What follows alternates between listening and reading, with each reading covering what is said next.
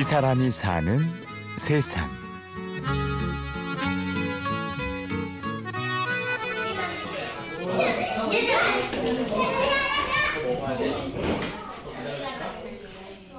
남자아이들이 시끌벅적 뛰어노는 이곳은 고양시에 있는 한 미술학원입니다.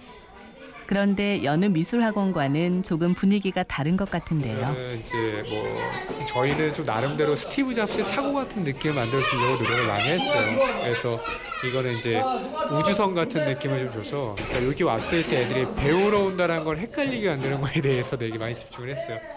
여기저기 널려 있는 미술 재료들과 아이들이 만든 로봇, 자동차들. 미술학원이라는 간판만 떼고 보면 그냥 난장판이라는 말이 더 어울릴지도 모르겠는데요. 올해 서른 살의 최민준 씨가 운영하는 이곳은 남자아이들만 올 수 있는 남자아이 전문 미술학원입니다. 민준 씨는 아무래도 미술 공부에는 흥미가 없는 남자아이들이 좋아할 미술 교육을 연구하고 있죠. 집중을 못하거나 학습 능력이 낮은 게 아니라 그냥 배우고 싶은 종류가, 아, 나는 지금 자동차에 빠져 있는데 자꾸 선생님이 사람 그리기 하라니까 막 그것 때문에 싫어갖고 미술 안 하고 그랬던 친구들이 상당히 많이 있거든요. 근데 이제 그런 친구들이 이제 그런 걸 넘어서 되게 즐거움을 느끼는 거죠. 와, 어, 나 이게 미술이었어? 그러면은 어, 난 이게 너무 재밌는 것 같아라고 느낄 수 있는 거죠. 성진이 오늘 뭐 할 거야? 오늘요? 어. 몬스터 트럭 만들려고. 아, 몬스터 트럭. 뭘로 만들 거야? 민준 씨도 그랬었습니다. 어렸을 때 잠깐 미술학원을 다녔지만 재미가 없어서 관뒀었죠. 그걸 맨날 상상했어요. 내가 나만의 막 무기 같은 거 만드는 거, 칼 같은 거. 저는 칼에 되게 많이 빠져 있었거든요. 막 그런 것들 막 상상하고 친구들이랑 막 산에 가서 막 뭐 어떤 거 고철 주워 갖고 막 그런 거 막 두들겨서 만든 그런 게 로망이었죠.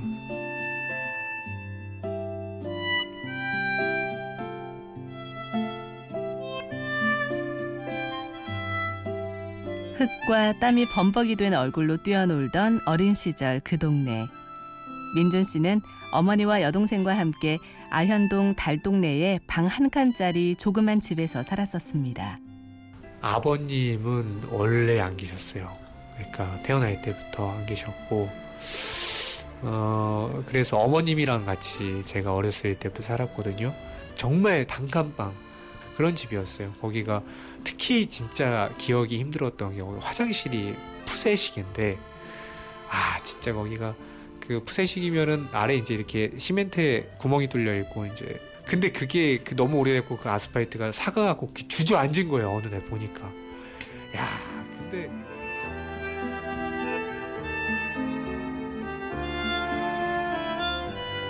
가난한 게 싫어서 나중엔 정말 돈을 많이 벌어야지. 그런 생각에 대학을 졸업하고 곧장 창업을 준비했습니다. 디자인을 전공했는데 회사에 들어간 친구들을 보니 그 연봉을 받는 것보다는 사업으로 더 큰 돈을 버는 게 낫겠다 싶었던 거죠. 어, 제가 디자인하고 해서 받을 수 있는 급여로 생활을 하려면은, 그러니까 저는 살 수 있겠지만 저희 어머님 그리고 저희 여동생도 있는데 아무리 봐도 제 상황에서는 제가 저희 가족들에게 힘이 되어 주려고 하려면은, 기둥이 되려면은 그걸로는 한계가 있다 싶더라고요. 그러니까 사실 저는 창업이 저한테는 이게 용기 있다라고 말씀하시는 분도 계시는데 용기가 아니었어요. 그냥 그거는 선택권이 없었어요 저한테. 그냥 이거는 이거밖에 없었으니까. 미술 교육으로 할 수 있는 일들에 도전했던 민준 씨. 지금 이 학원은 네 번째고 이미 세 번의 사업 실패를 맛봤는데요. 망하긴 했지만 얻은 게 하나 있었습니다. 미술 수업을 싫어하는 남자아이들과 친해지는 방법을 알게 된 거죠. 특히 막 남자애들 중에서 막 삼춘기 온 친구도 있잖아요. 막 어 안녕 너 이름 뭐야? 잘 모르는데요. 막 이런 친구도 있어요.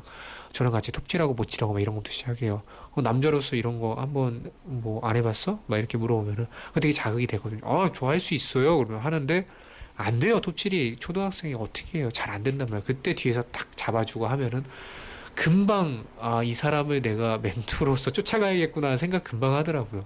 그런 상황들을 만들어서 이제 아 남자애들이 움직이는 포인트가 좀 다르다라는 것들 제가 되게 몸으로 느꼈고, 오늘 제가 성진이 수업하는데 잠깐 들어갔어요. 들어가서 아, 네네 들어가서 그리고 싶은 걸 그리게 해준 미술 선생님이 있었으면, 어머니께 혼날 때면 내 편을 들어줄 아버지가 있었으면, 민준 씨는 자기가 어릴 때 그려봤던 사람들의 모습으로 아이들에게 다가갔습니다. 아, 네. 남자들은 이거군요. 그렇죠. 네. 근데 어머니, 형아, 제일 친한 형아예요. 그래야지 제가. 아, 남자들은 이렇군요. 그렇죠. 남자들끼리. 처음엔 방문 교육으로 시작했다가 점점 아이들이 늘어나면서 이제는 번듯한 학원이 된 민준 씨의 미술 공부방. 아이들에게 애정을 쏟다 보니 교사로서 더 시도해보고 싶은 것이 많다는데요. 하지만 사실 요즘 가장 기대가 되는 건 따로 있습니다.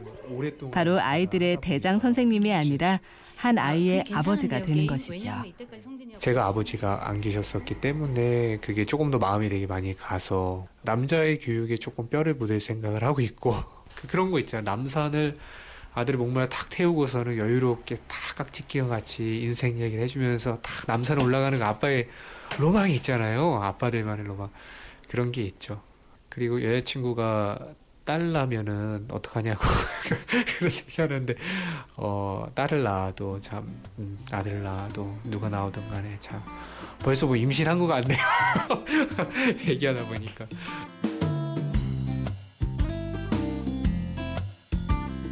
이 사람이 사는 세상.